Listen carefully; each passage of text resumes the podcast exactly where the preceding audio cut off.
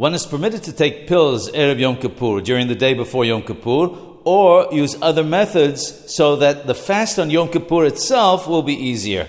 Nevertheless, one should not attach oneself to an IV drip, intravenous infusion, on Erev Yom Kippur for the purpose of easing the fast. Even if a person is obligated to eat on Yom Kippur, it's preferable not to have an infusion attached, but the person should eat according to the shiurim, in amounts that do not require a bracha achrona, final blessing. This does not apply to those who are hospitalized, however. Patients in hospital who are connected to intravenous infusions as part of their treatment should do whatever is required for their recovery.